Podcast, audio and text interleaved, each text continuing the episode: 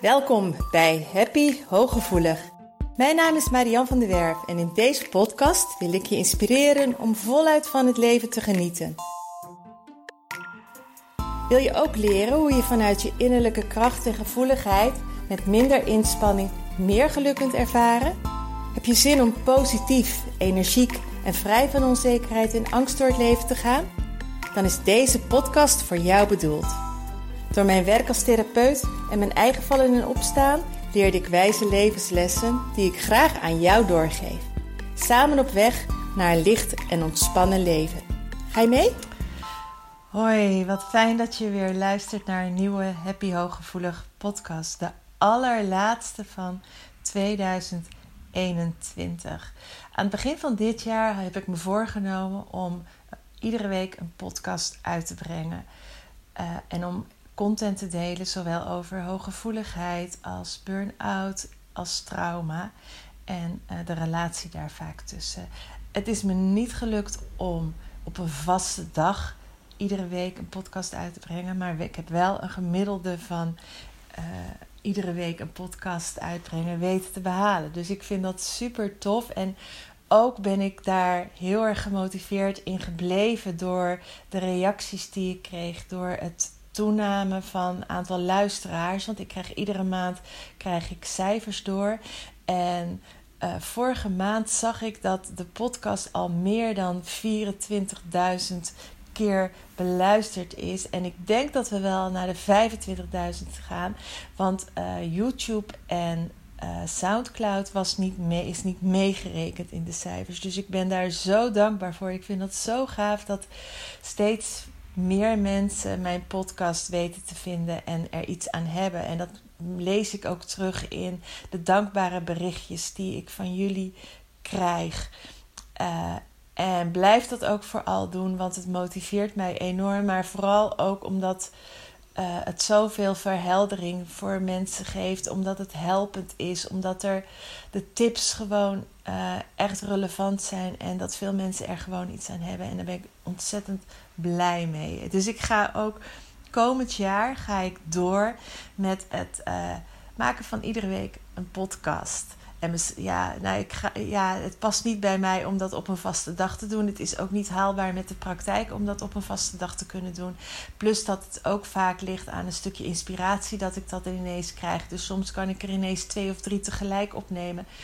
Uh, soms zit er even een beetje een stilte in, maar dan probeer ik dat wel zoveel mogelijk te verspreiden. Dat jullie toch ongeveer één keer per week wel nieuwe content van mij krijgen.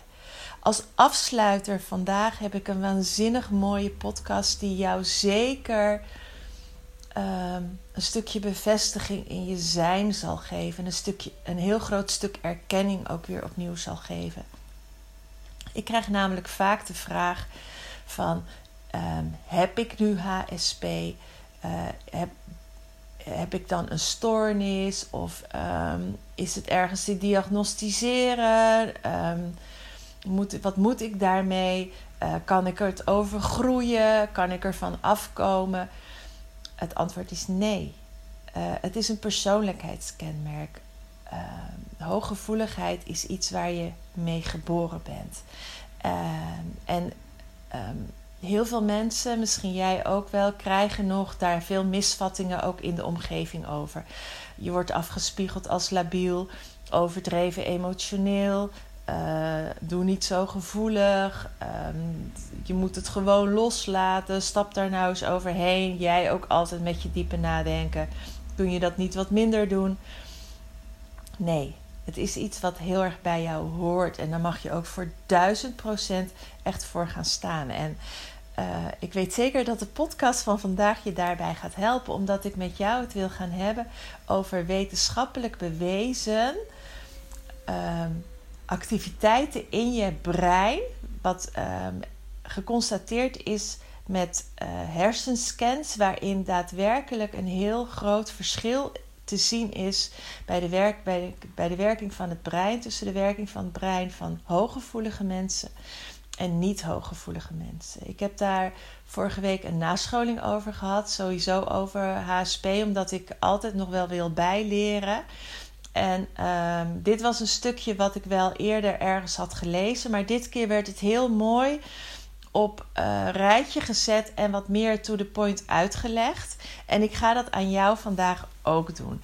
Uh, het kan zijn dat je wat meer het gevoel hebt van zit dingen voor te lezen. Het is niet zo dat ik dingen voorlees, maar ik heb wel een aantal um, aantekeningen erover gemaakt. En uh, er net ook nog weer eventjes uitgewerkt voor je, zodat ik het goed gestructureerd kan vertellen aan je en dat ik ook niks vergeet. En dat het wel uh, in Jippe Janneke taal, om zo te zeggen, dat het voor jou ook heel goed te begrijpen is waar ik het over ga hebben. Uh, maar dat kun je ook soms als, als het er echt voor jou relevant is, dat mensen weten van ja, maar dit is niet iets, een bevlieging of dit is niet iets wat ik doe. Nee, dit is wezenlijk een, een persoonlijkheidskenmerk zoals jij gewoon bent, wat dus ook nooit overgaat en ook um, wat bij jou hoort, maar wat je dus een knopje wat je dus ook niet kunt uitzetten. Nou, en uh, ik ga ze eerst eventjes alle vier noemen, want het zijn vier um, wetenschappelijk bewezen verschillen in het brein. De eerste is, ik ga je zoiets meer uitleggen over de werking van de thalamus. Dat is de poortwachter van je brein die de prikkels selecteert. Ik ga je iets vertellen over de gebieden in je brein uh, die de complexe visuele verwerking verzorgen.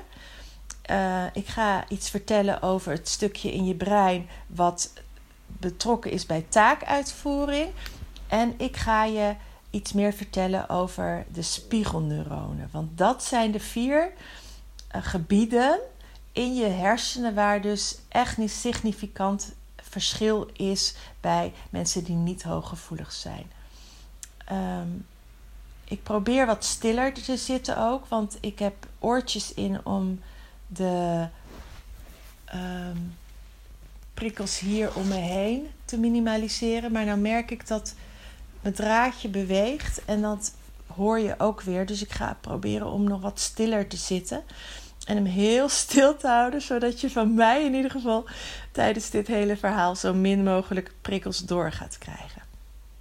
Het eerste waar heel erg veel verschil te zien is, is bij de thalamus. Dat is de poortwachter, wat ik net al zei. Dat is eigenlijk het gebiedje in je hersenen wat de prikkels binnenkrijgt en wat prikkels selecteert. Je moet het zo zien als jij in een kamer zit en je kijkt om je heen dan zie je al heel veel. Je ziet heel veel.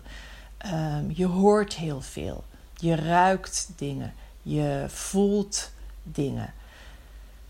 Dat kun je, je hersenen kunnen dat nooit allemaal verwerken. Dus er wordt een selectie gedaan. En die selectie is vaak gebaseerd op de dingen waar je oog vaker op valt. Of waar je vaker aandacht aan geeft. Maar um, bij ons dat zie je dus, is de thalamus die ziet er anders uit. Dat, is een, dat filter bij ons uh, heeft gaten. Dat betekent dus dat wat je vaak hoort, we hebben geen filter, we hebben wel een filter, maar het werkt dus minder goed. Waardoor er dus veel meer ons brein binnenkomt dan bij um, iemand die niet hooggevoelig is. Bijvoorbeeld als jij op het strand zit en je buurman zit er ook, of je buurvrouw die zit er en die heeft een, uh, een thalamus, thalamus zonder gaten. Een goed, heel goed werkend filter. Dan zal zij jouw stem heel erg goed horen als je zit te praten. Ze zal misschien de zee horen. Maar verder zal ze misschien in de verte vaag nog iets horen. Maar um, daar houdt het misschien bij op. Jij hoort je vriendin praten. Maar je hoort de mevrouw rechts van je bijna net zo hard praten. Je hoort de kinderen die je voor je gevoel zitten, die naast je te schreeuwen in plaats van dat ze vijf meter verderop. Um, je hoort uh, een radio die een eind verderop uh, voor jouw gevoel heel hard staat. Je hoort de branding van de zee. Je hoort de meeuwen om je heen vliegen. Uh, nou, dat is alleen al een, een auditieve prikkel waar ik het dan nu over heb. Maar jij vangt dus veel meer op wat daadwerkelijk ook verwerkt wordt door je brein en dus ook waar je opmerks, opmerkzaam wordt gemaakt. En dat is dan nu even een heel kort fragment dat ik eruit licht. Maar dat gebeurt dus de hele dag door, zowel met fysieke prikkels, geluid, licht, de geuren om je heen, um, of je bikini lekker zit. Uh, maar ook de interne prikkels, bijvoorbeeld, de interne fysieke prikkels. Um, als je honger hebt, bijvoorbeeld. Oh, de honger. Heel veel hooggevoelige mensen hebben een enorme hekel aan honger. Dat leidt heel erg af, dan kun je een gesprek niet meer volgen. Temperatuur, als het te warm is op het strand of als je gaat zweten. Je huid waar de zon op schijnt. Dat zijn bijvoorbeeld interne prikkels die ook al bij jou heel ongefilterd binnenkomen. Emotionele prikkels, de stemmingen om je heen, de energie die je van de anderen oppikt, komen dus ook meer binnen. De mentale prikkels, je gedachtegang. Je hoofd staat geen seconde stil. Daar zit ook minder filter op. Dus ehm, het, het, je bent ook gevoeliger voor piekeren voor gedachtenstroom. Uh, als iemand een oppervlakkige opmerking uh, aan jou vertelt, gaat dat bij jou aan, het aan de gang? Gaat het bij jou doorwerken? Ga je er langer over nadenken? En de volgende dag zegt een ander bij spreek: Oh, heb ik die opmerking gisteren gemaakt? Jij bent er de hele dag mee bezig geweest. Spirituele prikkels. Het, het, uh, de energie momenteel, maar ook het hogere, het helder weten, het helder horen, het helder zien, het helder voelen. Dat zijn allemaal prikkels die dus A, waar je al gevoeliger voor bent, maar die dus ook veel meer ongefilterd binnenkomen. En dan realiseer je gelijk al: wow, het is geen wonder dat een dag mij zo gigantisch veel energie kost. Want realiseer je als dus door die taal, de werking van die thalamus die prikkels veel meer binnenkomen bij jou, moet je ze ook allemaal verwerken. En moet je ze ook allemaal daarmee zelf gaan selecteren. En een plek gaan geven. En dan kun je ook dus realiseren waarom jij je zoveel meer verwerkingstijd nodig hebt en zoveel moeier bent na een dag. Dus ook veel langer eigenlijk de tijd nodig hebt om te herstellen. En in een prikkelarme omgeving of in een complete stilte waar dus geen prikkels meer zijn. Want er zijn voor jou veel meer prikkels waar een ander ze niet meer ervaart. Bijvoorbeeld in de sauna zijn ze er voor jou nog steeds. En dat is dus echt wetenschappelijk bewezen dat dat bij jou dus anders werkt. Een tweede verschil zit in de gebieden waar jij de complexe visuele verwerking doet. Dus de visuele prikkels die je binnenkrijgt, maar hieronder valt ook uh, het beelddenken. Dus het plaatjes maken in je hoofd bij wat je denkt, bij wat je meekrijgt, wat een ander aan jou vertelt. Dus dat is ook vaak die vooruitziende blik die wij hebben, omdat je in je hoofd dus op een visuele manier de plaatjes aan het ordenen bent en de gedachtegang aan het weergeven bent, maar um, daardoor dus ook vooruitkijkt en op langere termijn al de dingen overziet. Het woord zegt het al. Ik zie het voor me, ik kan het overzien, ik zie het aankomen, ik um, voorzie dat en dat en dat en dat. Dat heeft te maken met die activiteit die de, de, de, jouw deel van het brein die dit dus uitvoert, is bij jou veel actiever dan bij een persoon die niet hooggevoelig is. Het woord beelddenker komt daar vandaan. Dus op een visuele manier in je hoofd ben jij die plaatjes allemaal, die puzzelstukjes op zijn plek aan het leggen, die, die film aan het afspelen. Um, Waardoor je op termijn dus dingen voorziet of dingen ziet aankomen of oorzaak-gevolgrelaties aan het leggen bent wat een ander nog helemaal niet doet. En daar komt dan ook, joh, denk niet zo moeilijk. Of je voorziet, joh, jij voorziet alweer probleem terwijl ze er niet zijn. Dat komt doordat dit stuk van jouw brein gewoon actiever is. Kost ook allemaal energie. Het derde waar een groot verschil te zien is, is. Um, bij een taakuitvoering of bij een um, bedenken van een taak of uh, tijdens een vergadering waar een brainstorm is, of waar iets bedacht moet worden om uh, iets te gaan doen, uh, is jouw brein beter in staat om dat context onafhankelijker te doen. En daarmee bedoel ik het out of the box denken. Dat betekent dus dat jij met compleet andere oplossingen kunt aankomen. Dat jij hele andere ideeën kunt aandragen, omdat je meer beter in staat bent om buiten de context van een uh, plan wat er ligt te denken. Dus je kunt makkelijker de, de kaders loslaten uh, om verder buiten die kaders te gaan nadenken en buiten die kaders ideeën aan te dragen. Dat maakt dus ook dat jij een bepaalde mate van creativiteit hebt. En dat kan zijn in de uitvoerende taak, dat je een bepaalde creativiteit hebt in um, webdesign bijvoorbeeld, schilderen, um, originaliteit ook bij uh, het, het, uitvoeren van planningen en plannen. Uh, maar ook dus in je creërend denkvermogen. Dat je dus makkelijker out of the box kunt denken en uh, ideeën op tafel kunt gooien waar een ander niet op zou komen. Daarvoor zijn heel veel hooggevoelige mensen binnen een organisatie ook zo welkom, omdat ze dus met gave ideeën komen. Kan jou ook het gevoel geven, als je daar nog wat onzekerder in bent, dat je raar bent. Omdat je als je dan in een groep zit en ze zijn um, aan het brainstormen, dat jij denkt van, oh, maar ik had een heel ander idee. Of, oh, ik sta daar heel anders in. Ik denk daar op een heel andere manier over. Of ik ga uh, heel anders daarmee om. Ik zelf heb dat heel erg ervaren toen ik nog directeur was. Dat ik binnen onze school het uh, het leidinggeven, het directeurschap op een heel andere manier vorm gaf. Veel minder als manager, maar veel meer als leider, onderwijskundig leiderschap liet zien dan een aantal collega's. Maar omdat ik daar nog behoorlijk onzeker in was, dacht ik van zullen ze me nou niet raar vinden dat ik dat op die manier vormgeef? Of ik doe het zeker niet goed. Want die anderen doen het heel anders. Maar achteraf denk ik, ja, maar dat die taak, de taak directeur gaf ik op een compleet andere vorm, veel meer out of the box. Dus ook context onafhankelijker.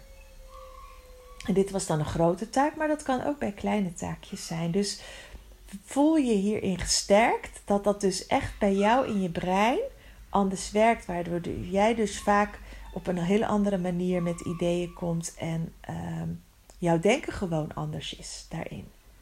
En omarm dat vanaf nu. Wees daar trots op en ga daarvoor staan. Dat het, want het is bij jou dus daadwerkelijk anders. De vierde, waar ik het over vandaag wil hebben, dat is de werking van jouw spiegelneuronen. Er is een grotere activiteit in het brein van hooggevoelige mensen bij de werking van de spiegelneuronen. En wat zijn nou spiegelneuronen? Spiegelneuronen, dat zijn hersencellen uh, in jouw brein die uh, een rol spelen bij het begrijpen en interpreteren van een actie. Door spiegelneuronen kun jij uh,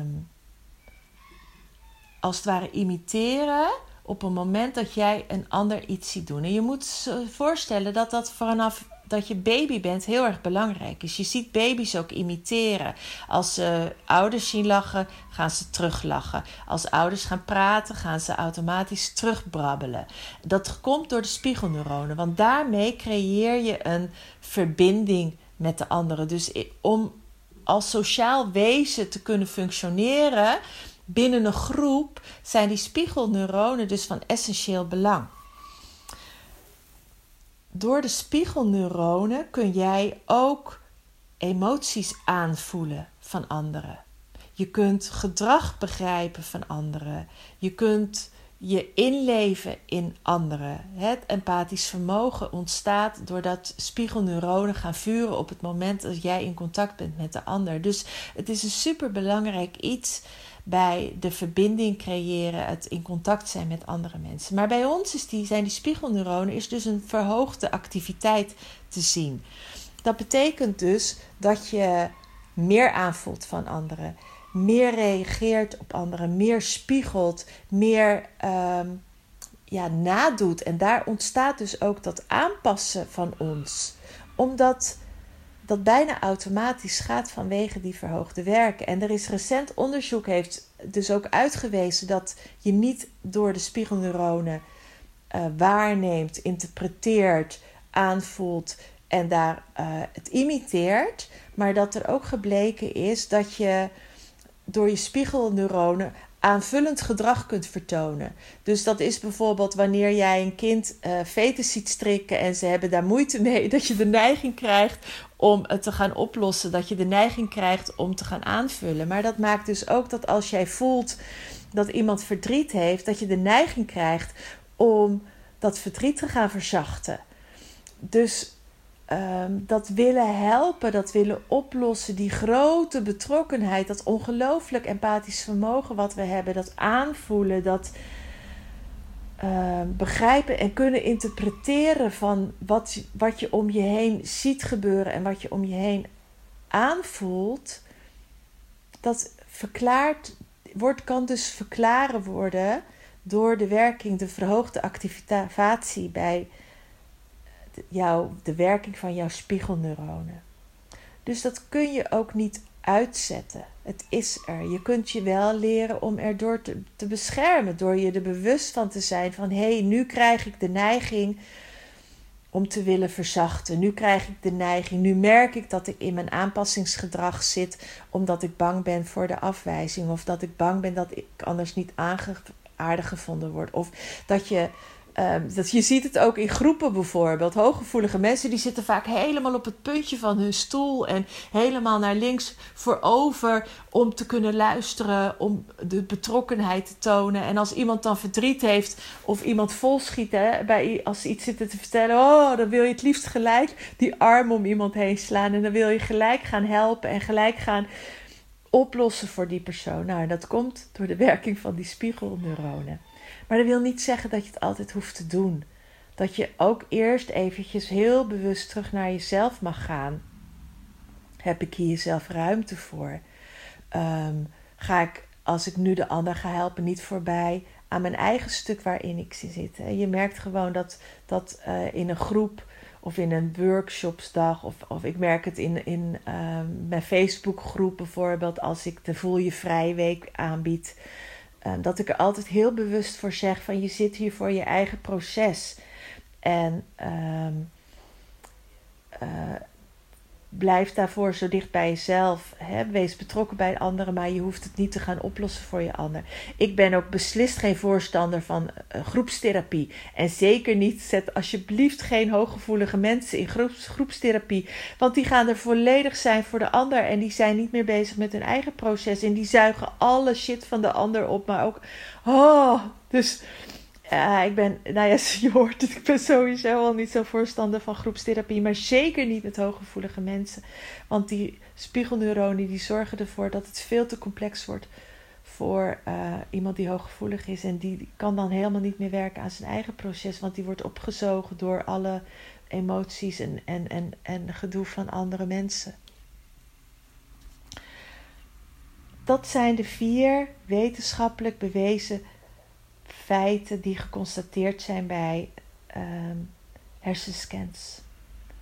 Bij hooggevoelige mensen, wanneer ze actief zijn. Waanzinnig interessant om te weten, maar ik hoop vooral, je mag het ook zo weer vergeten, wat ik precies allemaal heb verteld, maar realiseer je dat het dus bij jou in je brein daadwerkelijk anders werkt. En dat mag je ook als mensen er lacherig over doen, als mensen er laconiek over doen, als mensen niet um, willen, willen beseffen of uh, eigenlijk het, het, afdoen van joh, dat is uh, weer zo'n fabeltje van die spirituele mensen die denken dat ze een zesde zintuig hebben. Nee, iedereen heeft een zesde zintuig, maar wij zijn er ontvankelijker voor. Wij, bij ons uh, merk je er veel meer van. Wij zijn gewoon, ja, wij, wij zijn ook gevoeliger voor positieve vibes. Maar ook we zijn ook gevoeliger voor de negatieve vibes. En met name ook um, voor negatieve gevoelens, voor negatieve gebeurtenissen om ons heen. Daar zijn we gewoon gevoeliger voor. Gelukkig ook voor de positieve gebeurtenissen. Maar we zijn daarmee, omdat we ook gevoeliger zijn voor negatieve prikkels, zijn we ook ontvankelijker voor burn-out, zijn we ontvankelijker voor piekeren, zijn we ontvankelijker voor depressie, en voor trauma. Dus realiseer je dat ook. Uh, nee, nee, nee. Hooggevoeligheid is geen fabel. Hooggevoeligheid is een feit. En vandaag heb ik jou een aantal wetenschappelijk bewezen feiten willen meegeven om jou nog krachtiger te laten staan in je HSP en het nog meer te gaan omarmen, maar ook om er serieus mee om te gaan. Om niet te willen leven als iemand die niet hooggevoelig is. Om echt ehm, jezelf te gaan geven wat je nodig hebt. En ik hoop afgelopen jaar met mijn podcast, met mijn Voel je Vrijweek, met mijn online training, ehm, mogelijk jou al een hele waardevolle bijdrage te hebben kunnen leveren aan eh, het omgaan met jouw hooggevoeligheid. En ik ga volgend komend jaar in 2022 ga ik hiermee door om jou te helpen, om jou te ondersteunen in het hooggevoelig zijn, zodat jij voluit kunt leven, dat jouw leven een bepaalde lichtheid, dat je die kunt ervaren door keuzes die je maakt en door echt gehoor te geven aan wat je nodig hebt. Ook de Voel je Vrijweek komt in 2022 minimaal één keer weer terug. En ik weet niet of ik in het najaar dan hem weer doe of dat er nog iets anders, een, een andere gratis content week of een aantal dagen aankomt. Dat weet ik niet, dat laat ik ontstaan. Ik wil echt in 2022 mijn boek af hebben. Ik had het eigenlijk in 2021 al af willen hebben, maar omdat ik die waanzinnig mooie Folie Vrijweek helemaal heb gecreëerd en de alignment training veel diepgaander en veel uitgebreider is geworden dan dat ik aanvankelijk een training voor ogen had. Ik wilde een korte training maken, maar dit is echt een transformerende training die ook in 2022 weer gelanceerd gaat worden, waar je enorm mooie shifts in kunt maken, waar zowel hooggevoeligheid als trauma, als het autonome zenuwstelsel, als echt in alignment zijn, de verbinding met je innerlijke zelf uh, aan, aan bod komt. Um, dus het boek is nog niet af. Het boek uh, over hooggevoeligheid en trauma. Maar dat wil ik echt in 2022 helemaal gaan afmaken, zodat dat gewoon in de schappen ligt. Kijk ik zo naar uit het moment waarop ik hem in mijn handen heb en dat hij helemaal af is met een mooie kaft eromheen, helemaal klaar. Kan niet wachten. Maar goed, uh, dat is voor 2022. Maar dat zijn wel allemaal dingen waarin ik jou echt wil ondersteunen in jouw hooggevoelig zijn. Zodat jouw leven lichter kan zijn. Zodat jouw leven ja, echt super mooi kan zijn. Juist door je hooggevoeligheid. Ik wil je heel erg nogmaals bedanken voor het afgelopen jaar dat je er bent. En um, ik kijk uit naar 2022 en ik hoop jij ook. Heel fijne jaarwisseling als je deze vooraf nog leest of uh, beluistert. En tot in 2022. Doei! Dank dat je luisterde naar Happy Hooggevoelig. Heeft deze podcast je nieuwe inzichten gegeven? Je doet me groot plezier met een recensie op Apple Podcast. Je kunt je natuurlijk ook abonneren op dit kanaal in jouw favoriete podcast-app. Want elke week staat er een nieuwe aflevering voor jou klaar. En wil je nu zelf aan de slag en meer lichtheid ervaren? En sta je open voor nieuwe inzichten en verandering? Neem dan vooral eens een kijkje op mijn website www.zienswijs.nl. Daar help ik je graag nog verder. Zie ik je daar?